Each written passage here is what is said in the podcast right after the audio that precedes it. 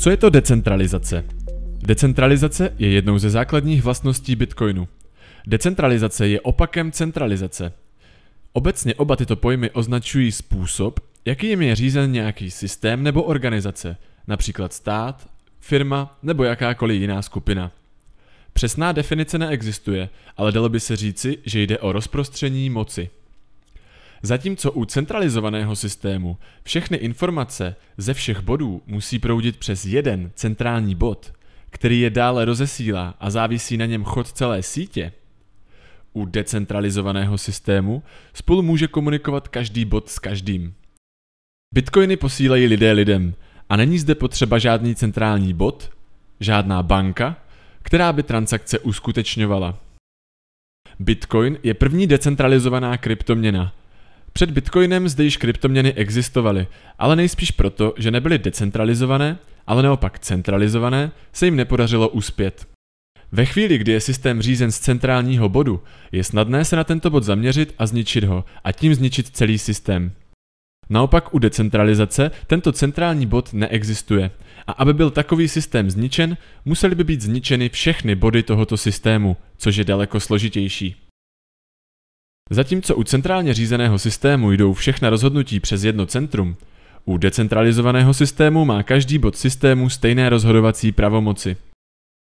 Další výhodou decentralizovaného systému je jeho ochrana proti korupci. Centrálně řízenému systému, pokud jde například o stát či banky, vládne jeden orgán a může zde snadněji dojít ke korupci. To když se například k moci dostane nesprávný člověk, který by se soustředil na svůj prospěch a ne na prospěch celku.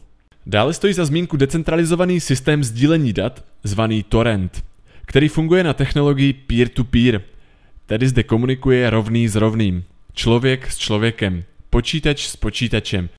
Před vynálezem torrentu se data sdílely tak, že se nahrála na jedno centrální úložiště, odkud jej mohl kdokoliv stahovat či kopírovat. Pokud ale bylo takové úložiště zničeno, ostatní k němu ztratili přístup. Například pokud někdo nelegálně sdílí filmy na centralizovaném úložišti, lze snadno dopátrat zdroj a aktivitu zastavit. V systému torrentů jsou však data rozprostřena mezi všechny účastníky sítě a tak když jeden zdroj vypadne, jsou zde další, která data uchovávají. Navíc každý z těchto bodů, neboli takzvaných nodů, česky uzlů, může komunikovat s každým uzlem v síti. Takže i pokud přerušíte spojení mezi dvěma uzly, stále se mohou spojit jinou cestou přes jiné uzly. Pokud nějaký bod vypadne nebo je poškozen, může být obnoven ze stávajících uzlů. Díky technologii peer-to-peer funguje i Bitcoin. Co to znamená, že Bitcoin je decentralizovaný? Znamená to, že nemá žádný ústřední orgán, který by jej řídil. To je přesný opak od stávajících státních měn, kde stát může libovolně tisknout nové peníze a způsobit tak její inflaci, tedy znehodnocení.